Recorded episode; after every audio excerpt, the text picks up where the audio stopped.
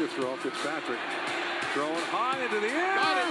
Parker touchdown. What a win for this Miami Dolphin team. Wow.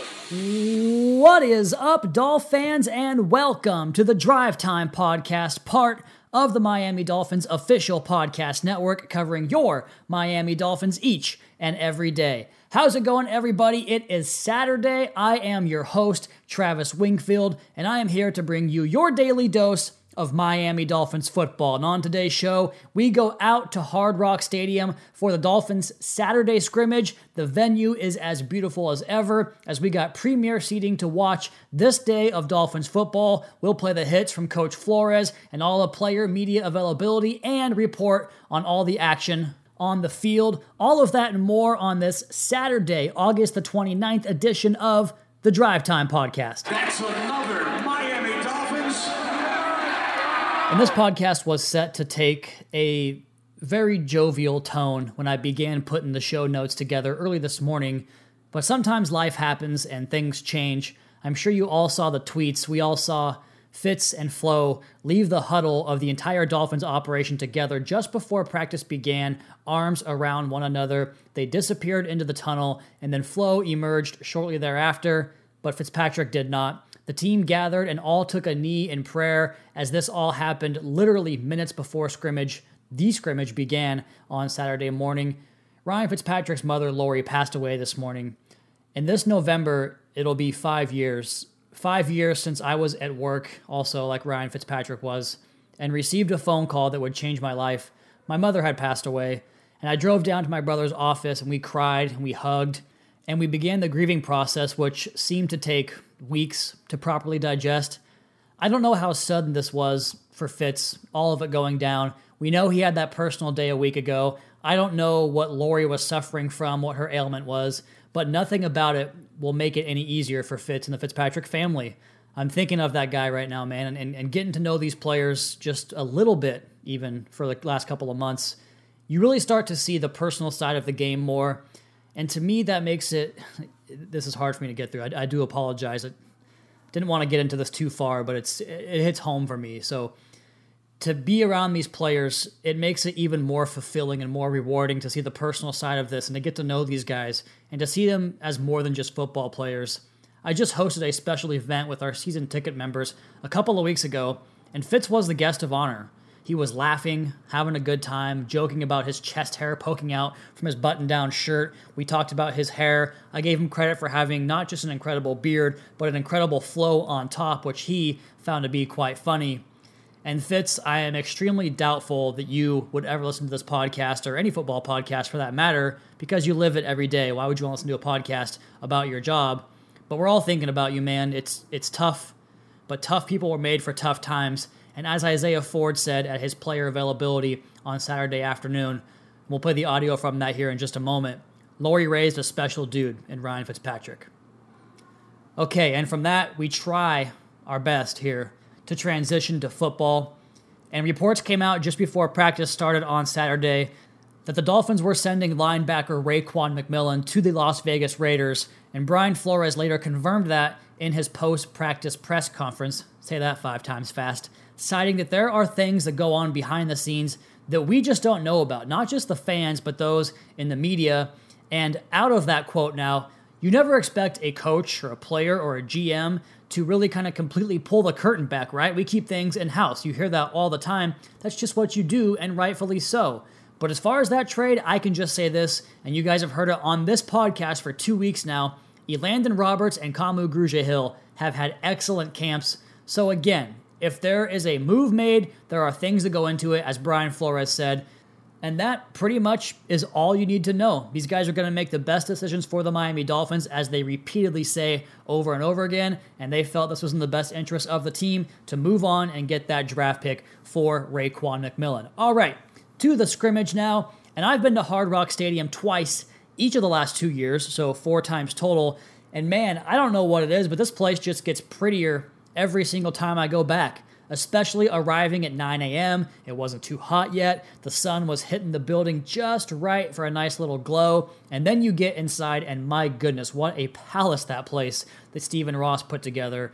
It looks gorgeous in there, man. I think this was when it really hit me that football is almost here, just two weeks away, and that this job, that what I do for a living, really isn't a job at all, just an absolute mecca of a building and a great product to watch on the field. So then a practice broke out. It wasn't live tackling, but it was a great opportunity for us to see about 60 or 70 plays or so, give or take, and get some evaluations on these guys in more of a live game like situation. First, Kyle Van Noy and Patrick Laird, they were suited up in their full pads and worked out before the practice, but did not participate. They were down there for warmups, but did not play in the actual scrimmage. Xavier Howard did not suit up. He was working out in gym shorts and a t-shirt, going through some of his individual work, but he did not play on the scrimmage portion of practice. And the same was true of Kirk Merritt and DeVante Parker not participating in Saturday's scrimmage. I'm not sure if Parker was out there or not. I didn't see him. I did see Kirk Merritt. I saw the rest of the guys getting some conditioning in. And for that matter, I saw Jordan Howard and Matt Breida and Patrick Laird after practice while we were doing our Zoom calls with coach and the players, getting a lot of conditioning in post practice. So, as for the practice itself, there were a few penalties, and I'm sure that's something Flores wants to clean up. He even said after the practice that it was good to get that feel of a game situation, to feel the importance of how penalties can extend drives and keep the defense on the field or back the offense up and take them out of field goal range. He noted that specifically, but I'm also sure he was very pleased with how well his defense performed because it was dominant on that side of the ball pretty much from the word go. We saw one touchdown and three field goals. Jason Sanders hit from 58, 48, and 41. He also had enough leg on a 61 yarder, but it went wide left after a false start pushed the field goal team back. This was after Tua took his team down into field goal range in a two minute situation at the end of the first half. The teams were actually listed as Tua and Rosen on the scoreboard. Kind of cool to see that. But he took them down to field goal range. They get backed up for a 61 yarder, and that was Sanders' only miss of the day. He had the three long field goals and a PAT.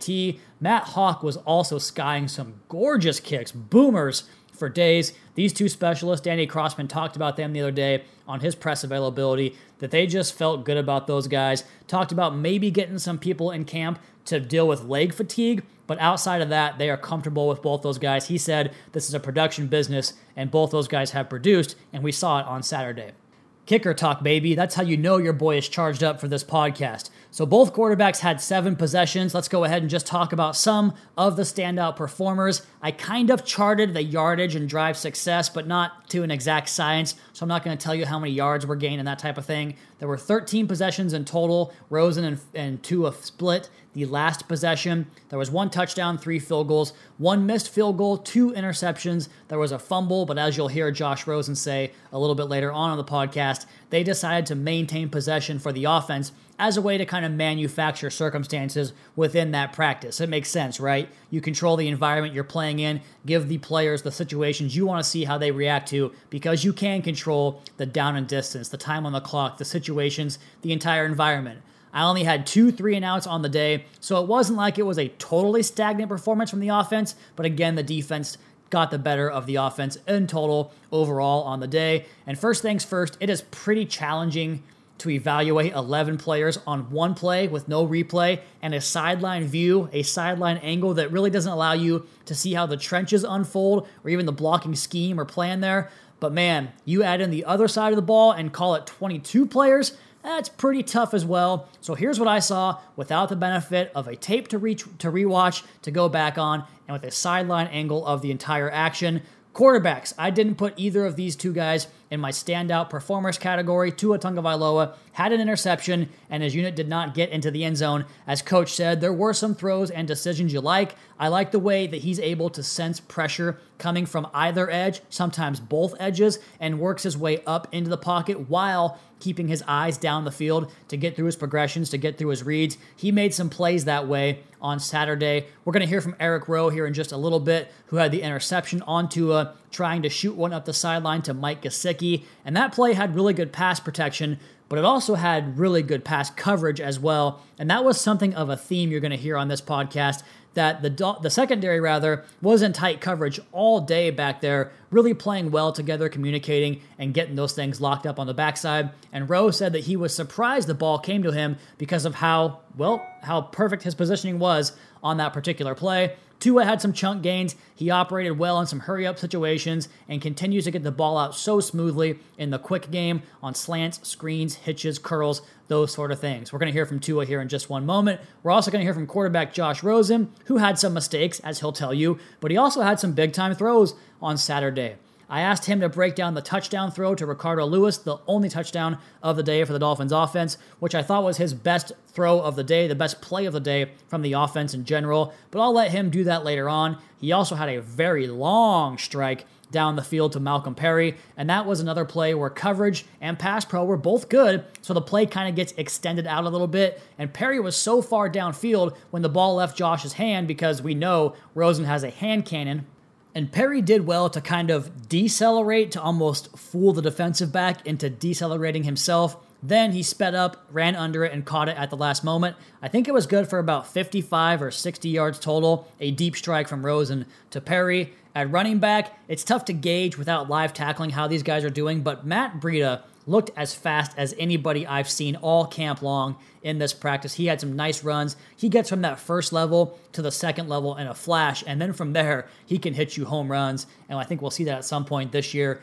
for the Dolphins. Jordan Howard got dinged up a little bit early on on a tackle for loss where he slipped right in front of Shaq Lawson, who, by the way, another big day for Shaq Lawson. More on that soon. But Howard did return and had some more carries. It was the same story for Howard you've heard about all along. He's going to find those small creases and small lanes and get you into better situations on third and second down. He's always going to get positive yards, put his head down, burrow into that line, and create positive yards that way. I love his running style. I love his vision. I love his power. Very valuable piece of the offense there with Jordan Howard. I mentioned Malcolm Perry's long catch. That was the play of the day for the offense in terms of total yardage. He also caught one over the middle in practice, but fumbled when Nik Needham punched it out. We'll talk more about Needham here in just a moment as well. At receiver, Isaiah Ford uncovered pretty regularly throughout the course of practice. He caught three or four balls and typically had really good separation on those catches. There was one comeback route up against Byron Jones. Again, we'll talk about Byron Jones in a moment as well,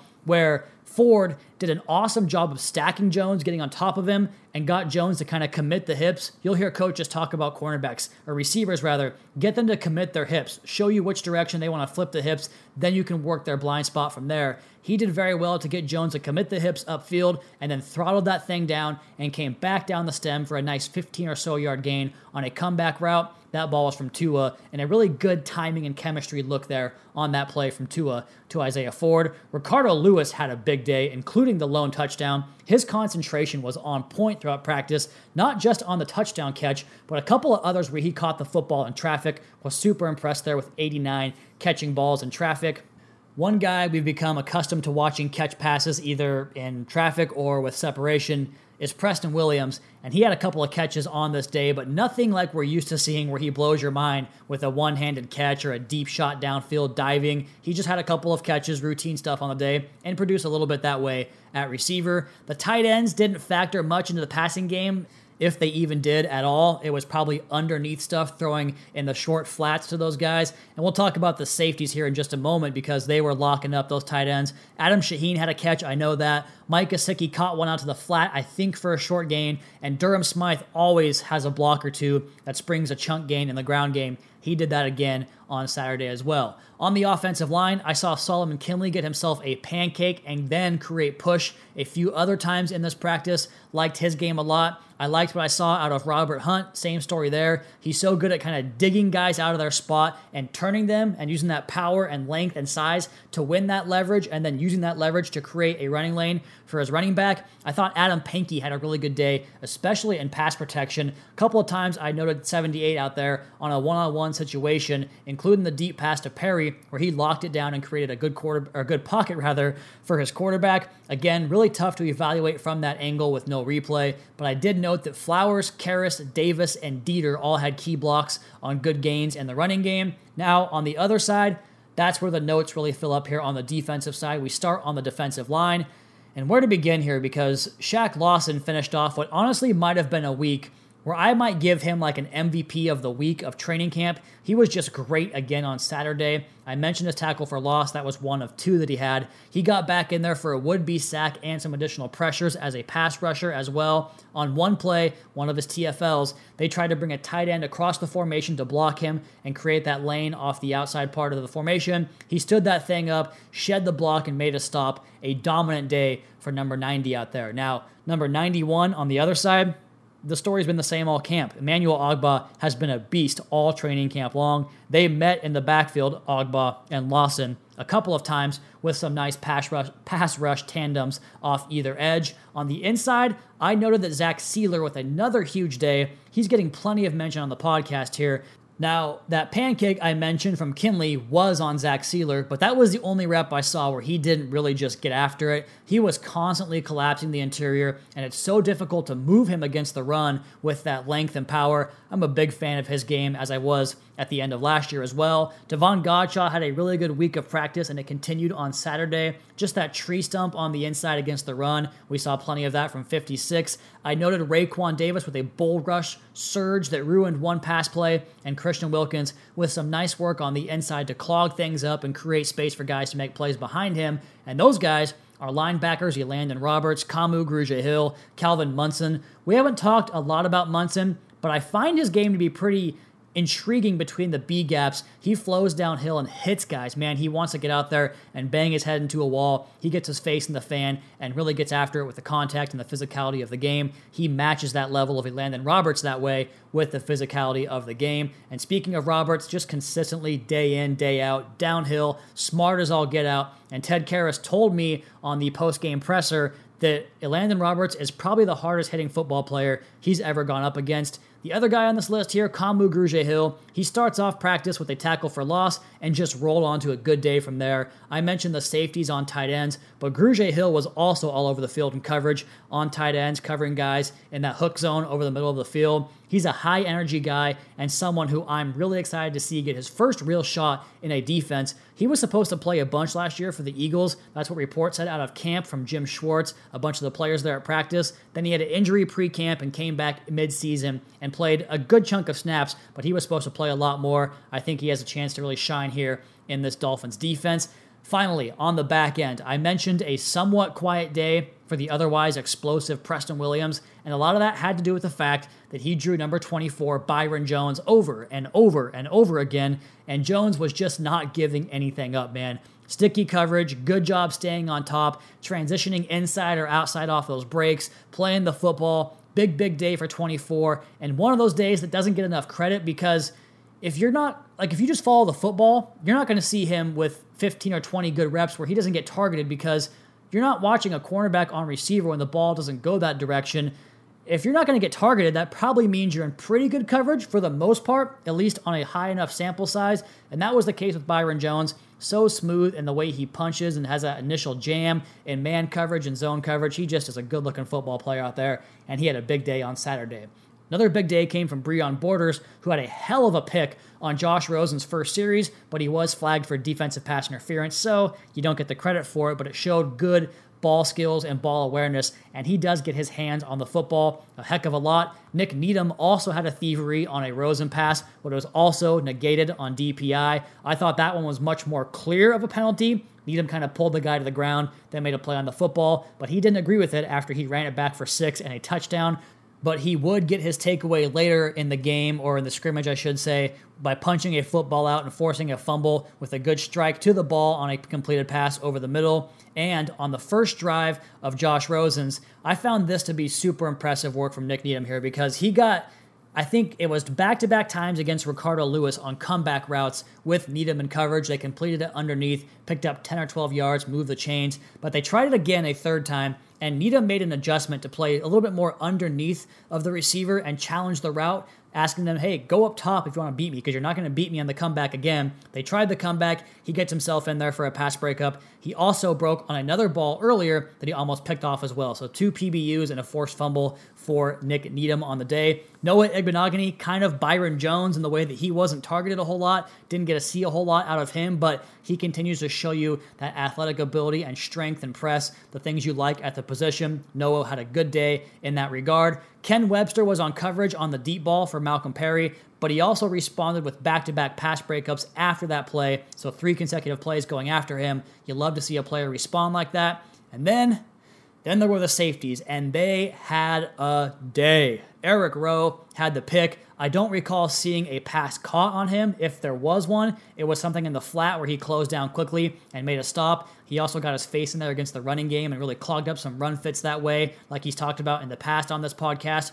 Clayton Fejedelem had a outstanding interception where he came all the way from center field to the sideline, elevated, picked that thing off, high pointed it, and then had a big run back afterwards as well. That range and ball skills to get over the top on that throw. Impressive work there from number 42. And then Brandon Jones, the broken record alert here. He's so instinctive, so quick with the trigger, and he closes ground fast, man. He made a few plays in this scrimmage as well and that has been the case all training camp long for number 29. And Bobby McCain had such has had such a steady training camp so far, in my opinion. He gets his hands on balls for pass breakups, but you just watch the way he interacts with his cornerbacks and the way he communicates the defense. To me, it seems like he's playing very comfortable and very fast in year two at the safety position. I'll ask him about that later on on this podcast. But to wrap up the notes here, the defense, again, they won the day. Thought the offense had some good moments, plenty to work on, plenty of tape to digest and make improvements going forward, get things corrected. And with that, let's go ahead and start off with Brian Flores, as well as a gaggle or perhaps a pod of Dolphins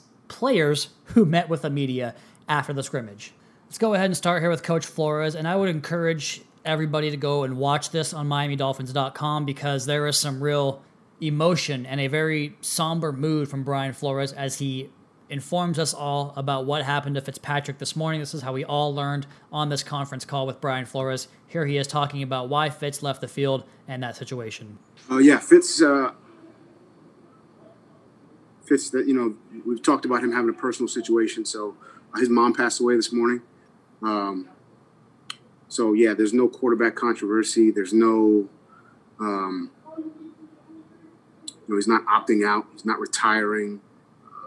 Know that there's a lot written. The last time he, he, he, had a little some personal situations, but his mom passed away. Um, you know, Fitz has tried to uh, work through this. You know, he always wanted to practice. Um, he tried to go out there today, but you know, and I've had multiple conversations with him having dealt with this also. Uh, and it's a tough situation, and we, you know, our hearts go out to him as a team, as an organization. And uh, this is a competitive guy. He tried to go out there, and, um, but some things are more important in football. Um, so he he left to be with his family. Um, so yeah, there's no quarterback controversy. There's no. He's not retiring. He's not opting out. You know, I know this, and uh, you know, I just want to, you know, just so you guys know. That's man. Tough to it's tough to watch, man. Uh, Flores lost his mother a couple years ago. I talked about my experience earlier on the podcast here today. It's just yeah, a lot of things are bigger than football, and this is definitely one of them. So I just I don't have any comment. It just it breaks my heart to watch that, to hear that, and to, to feel for Ryan Fitzpatrick. The next question here for Coach was again about Ryan Fitzpatrick and that moment they had walking off the field, and if he believes, if Coach believes that what he had to say to Ryan maybe helped him out in that moment. You know, as a you know, as a coach, as a friend, as a man, as a, uh, I mean, you know, they're all kind of intertwined in, in, in this game. Uh, so, you know, obviously our, our conversations are going to stay this, you know, uh, private, but you know, I, I, went through this. Um, a year ago. Our mom's about the same age. We're about the same age, so you know we're both. Uh, I'm a former athlete. He's an athlete, but we're both competitive guys and leaders, and you know you want to you want to be strong, but you know there there are moments where you know you can't. You know, you're not able to be. So I understand that, and it's it's. So I just try to support him you know, and his team, you know, is supporting him, and that's that's uh, that was you know essentially that was my message to him.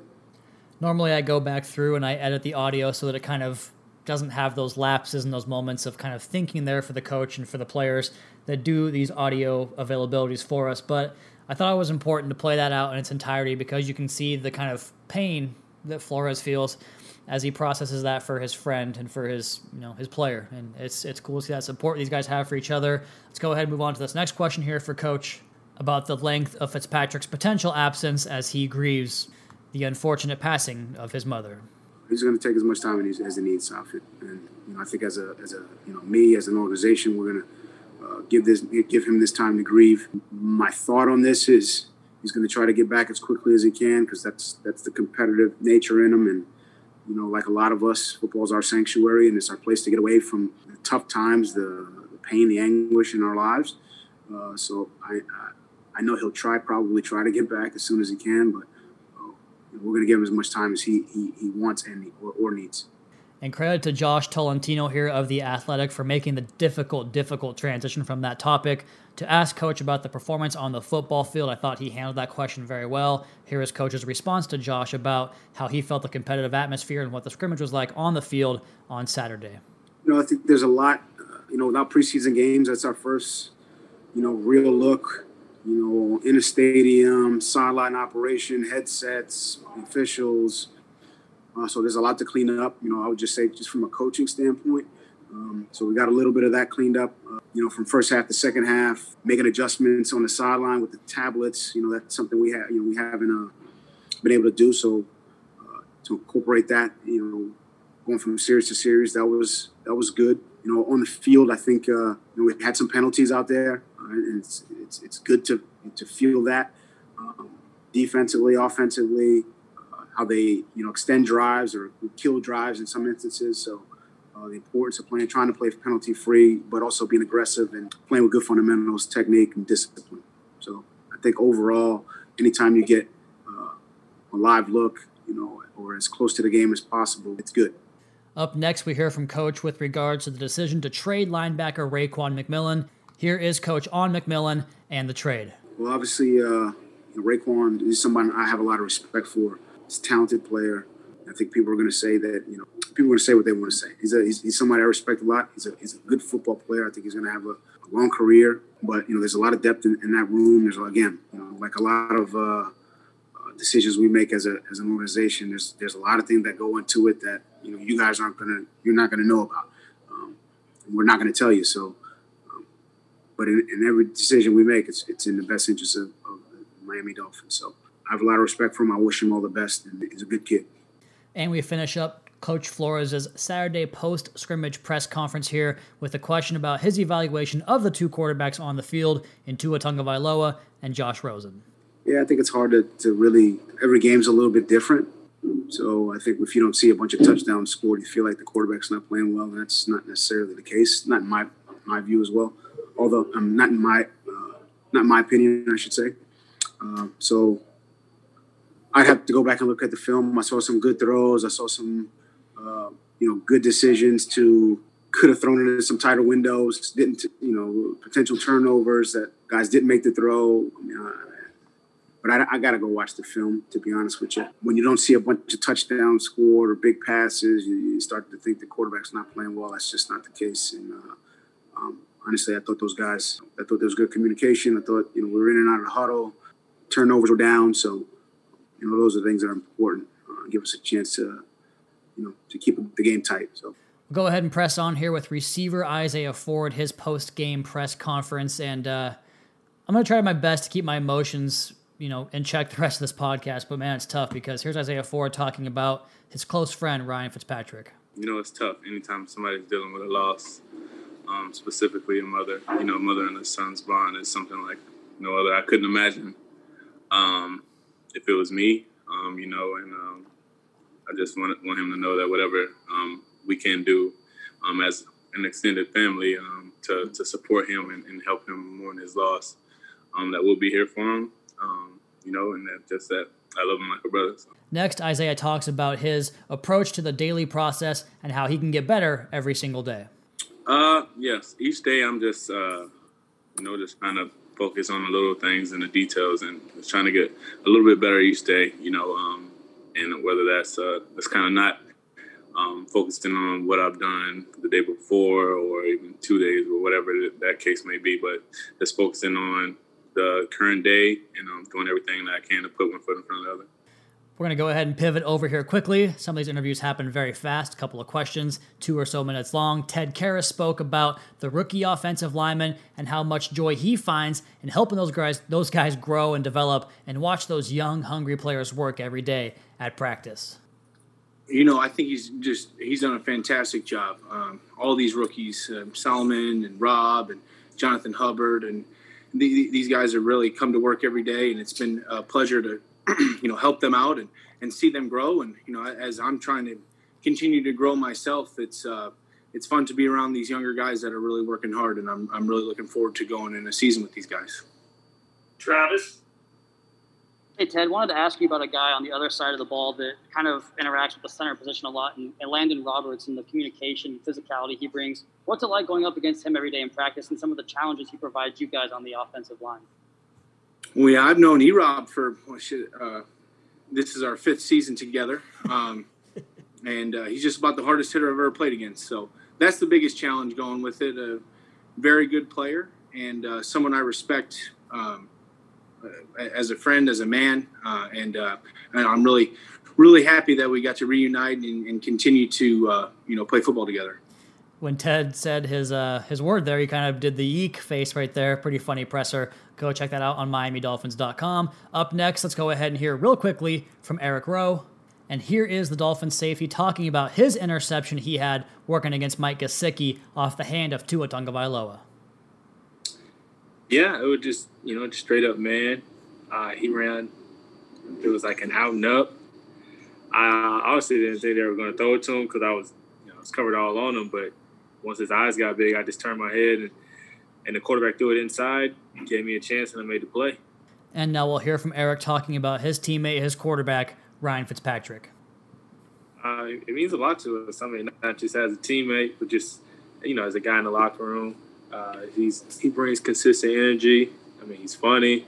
He's just a good guy to be around, and I mean, we all feel for him. Uh, you know, we all heard the, the news this morning, and you know, if, if, that was any one of us, I mean, we you know, we feel the same way. I mean, you can't. It's hard to play when you know you got you know your parents pass or your mom or dad. So, I mean, we all feel for him. You know, we all got our prayers going for him, and uh, hoping when he comes back, you know, he's gonna come back to a family. I love that last line there about coming back to a family. This Dolphins team is very, very tight, very, very close knit bunch, and they definitely support each other, as we've heard throughout the course of these press conferences. Let's go ahead and spin it forward now to defensive tackle Davon Godchaux, who talked to the media after the scrimmage. I'm very excited. You know, big things to come. You know, starting that practice, working hard, uh, getting the things we need to do. I mean, just excited. We got two guys on the edge, you know, Russell Passer, you know, set the edge, stop the run, and, you know, guys up the middle, like me, Christopher, Raekwon, and the other guys, you know, Zach, you know, I'm very excited. That's Davon talking about how excited he is about the Dolphins' defensive line and the performances they've turned in so far in training camp and at today's practice. And then there was a bit of a follow up question about that, about the defensive line for Davon. Uh, they make it easier for me. You know, uh, when you got guys like that, you know, who can play the run and play the pass, you know, I mean, it makes it very easy for the guys inside. And also when you have guys inside that can push the pocket, you know, uh, beat one on ones, and you know, makes it makes it easier for them too. So I mean, like I said, it's going to be a you know a two way team. You know, working hand in hand with those guys. They're working hand in hand with us. You know, so I'm very excited for it. You know, can't wait to the season. And now flipping it over on the other side of the script, Davon's asked to evaluate the play of the offensive line up against him in Solomon Kindley and the rest of that Dolphins offensive line. First of all, you know I like him because he's an SEC guy, so you know I like him. Uh, he's a he's a big guy. He has uh, great feet for a big guy. You know he's very aggressive. You know so I like those tangibles about him. You know, but he just got to keep working. You know, keep being consistent. You know, uh, keep listening to his coach, and I think the sky's the limit for him. Let's go ahead and go back to the defensive backfield now and hear from Dolphins safety Bobby McCain, who talked a little bit about the competition in that locker room, in that defensive backs room to get hands on footballs. Been kind of a theme of the week. We heard Gerald Alexander talk about it. Nik Needham, Byron Jones, guys have talked about the competition to get takeaways, to get picks, to get pass breakups, to scoop up incomplete passes and fumbles. Here's McCain on the emphasis on getting the football. Uh, just trying to just like you said, just get our hands on the football, man. Get the ball to the offense. That's our job as, as defenders. Um, working, we work on turnovers each and every day at practice. So making sure we get a chance and opportunity every time, strip the ball, go pick the ball at the highest point, um, that's really what we want to focus our game on and just being ball hawks. And next, Bobby was asked to evaluate a couple of rookies on the Dolphins roster Malcolm Perry and Brandon Jones, one on offense, one on defense, obviously. Here's Bobby's answer about what he sees in Malcolm Perry and in Brandon Jones. He's just a football player, he makes plays. Um, you know, I said he's a tough kid. He, he's, he's working on making tough catches. Um, as you saw today, he had a big catch today. And uh, Brandon Jones, you know, he's a guy that that that he's going he's going to be good for us. He's a guy with high energy. He got a motor. He runs around, makes plays on the football, and that's what we need in the back end. Is um, you know, we all just we're all coming together as a team and understanding that um, you know we we we, have, we all have our roles to play, and um, you know those two guys are going to help us. Up next, Bobby was asked about his leadership role on this football team and the question was asked you go up to Isaiah Ford and talk to him after a catch gets made. You talk to Ryan Fitzpatrick about the competition and practice. Here's Bobby McCain on his leadership role and how he communicates with his teammates. Um, just just being myself, man. Just being myself. Uh, anybody can be a leader. Uh, anybody can step up at any time, and, and you know what I'm saying make people aware of of the things we need as a team. And uh, that's what I try to do. Like you said, me speaking with Fitz, just trying to see uh, what he's seeing on his side from me or anyone else on this on the defense, and uh, you know, like we're all brothers. Like helping my brother up uh, after he catches the ball, that's not, you know, that's that's nothing to hate, nothing to hate on. We we we're out there competing, and um, you know, he's we're all getting better. Hey, Bobby, I want to ask you about your number two now for you playing safety and, and deep off the football, where you can kind of see everything kind of unfold in front of you. And I'm just curious. This is kind of the first game type of situation you had here in year number two. Did you notice any sense of growth for you having that whole year of playing safety under your belt and experience and applying it on the field? Um, yeah, each and every day you try to get better at practice, and um, you know, being in a game setting today is definitely uh, it was definitely exciting. But uh, we got to watch the film and just make corrections. And um, you know, each and every day I'm trying to get better. And uh, you know, this is my second year playing safety, so each and every year, man, I'm, I mean, each and every day, each and every practice, I'm trying new things, and I want to see like um, that, that's what practice is for: to try new things and see what you can be good at and, what, and what's not good for you. And let's go ahead and finish this thing up with the quarterback, starting with Josh Rosen, who was first asked about Ryan Fitzpatrick and the team coming together and the support they have for their quarterback. Um, it's a, it's a brutal situation, um, and uh, I just tried to support him like any way I could these last couple days, weeks, and months. Um, but uh, I mean, Ryan's mom raised a hell of a kid, um, really strong, awesome independent, kind dude, and I've been fortunate enough to sort of be around him these last couple uh, last couple months, almost a year now, probably. And uh, yeah, it's a tough situation, but um, kind of puts everything into perspective and reminds you that uh, like we all are still human and human things happen I wanted to ask you about that touchdown pass you had to Ricardo Louis and just kind of have you walk us through that. It looked from our vantage point like you had some tight coverage there. We're able to find that tight window. Can you tell us what you saw on that play? Um, it was uh, it wasn't wide open. It was more of kind of an opportunity to ball. He was running a corner route and um, uh, corner kind of fell off into it, a little bit underthrown, and Ricardo made a hell of a play. Um, so they were a little bit scrambling there. So I just kind of snapped it quick. I didn't get like a crystal clear view of the coverage, but um, I knew where I wanted to throw it and who I wanted to go to. And Ricardo made a hell of a play. So we get some breakdown there on the touchdown pass from Rosen to Ricardo Louis. Here's Josh talking about the deep ball he had to Malcolm Perry. Um, so that's not really a part of our read, um, but the first two guys I, go- I was going to kind of got trapped inside on some out breaking routes.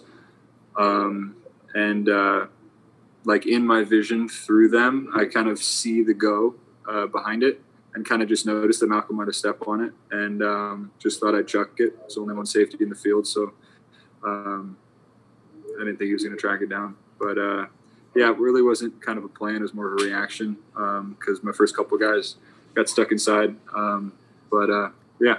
And we finish up here with Dolphins rookie quarterback Tua Tagovailoa as he was first asked to talk about the situation pre practice with Ryan Fitzpatrick, Tua's relationship with Fitzpatrick, and getting injected right into the lineup right before practice started because Fitz came off so quickly before the scrimmage started. I, would say that was something pretty difficult. You know, I, I kind of, I kind of, you know, told Fitz that I, I'm here for him, you know, but it was something more so emotional for me too because I kind of thought of my own mom and just the thought of not having a family member, you know, losing a family member, it, it, it's hard. Um, so, you know, being being given that circumstance, being told that you know I had to be ready to go go out with the first group today. I mean, it wasn't something that I was nervous to to do, um, but it, it, was more so I I kind of I kind of felt what what you know I, I, would say kind of what Fitz was going through. I got emotional um, when Fitz ended up leaving too, um, and while we were about to pray as a team. Uh, but that's that's not something that's easy, and so I reached out to him too, telling him that he was you know in my prayers. Um, he's been on my mind and my heart, and if they need anything, you know they they can reach out to me. That I'm here. And here is Tua talking about his evaluation of his own performance on Saturday and how it felt to get back onto the football field for his first game like situation, his first simulated game, so to speak, since the injury last year at Alabama. Yeah, I think there was some good today. There were also some not so good, um, but I think it was a it was a learning curve for for me and a lot of the rookies. There's some things we need to clean up offensively on my end, and you know, just things in general with communication, um, and then for me not not turning the ball over um, in, in situations. So being better with situational awareness, you know, down and distance, and then you know communication, you know, and, and that's why we got film too to be able to go over that. Um, so you know, after this interview, I'll probably go and look at at the film and then get ready before our our meeting tonight with what our coaches um, have to say. Let's go ahead and finish this thing up with one quote here from Tua about being a lion or being a gazelle, a message that Tua has put out there into social media, onto his documentary, all these things. He was asked to kind of expand upon that. Here's Tua talking about his philosophy. Yeah, I, I think I think that that saying really relates to, to life in, in general um, for for me. Um, you know, you got the lion and the gazelle. They both wake up in the morning and they both got to run. One is running to something, one is running away from something, you know, and, and which one are you? Um, and so for, for me, you, you take on the mindset of trying to wake up and become a lion every day. You know, you always want to go and, and chase, chase your goals for the day, you know, get better, do, do something good for the community. Um, and, and I, I really think it, it's just something that I can take in, in life in general, not just training camp You know, I'm I'm chasing to be the best Tua that I can be, both on and off the field, and really that's that's it. So there you go. Very, very meaty episode here of the Drive Time Podcast, a special Saturday edition of the Drive Time Podcast. We are off tomorrow. We'll be back on Monday with another training camp podcast here on the Miami Dolphins Podcast Network. First, real quick, as the official wellness provider and sports medicine provider of the Miami Dolphins, Baptist Health is ready and committed to continue caring for you safely. This pandemic has reminded us that crisis doesn't build character, it reveals character. It's also taught us that our health is truly what matters most. We have the power to protect each other by wearing a mask, so who do you wear a mask for? Mask up, South Florida. Keep caring, live healthy, stay strong, and learn more at baptisthealth.net slash coronavirus. All right, let's go ahead and get out of here. In the meantime, you all please be sure to subscribe, rate, and review the podcast on Apple Podcast, Spotify, wherever you get your podcast from. Go ahead and follow me on Twitter at Wingfield NFL. Follow the Dolphins at Miami Dolphins. Check out the Fish Tank and the Audible podcast, and of course, MiamiDolphins.com. Until Monday, fins up.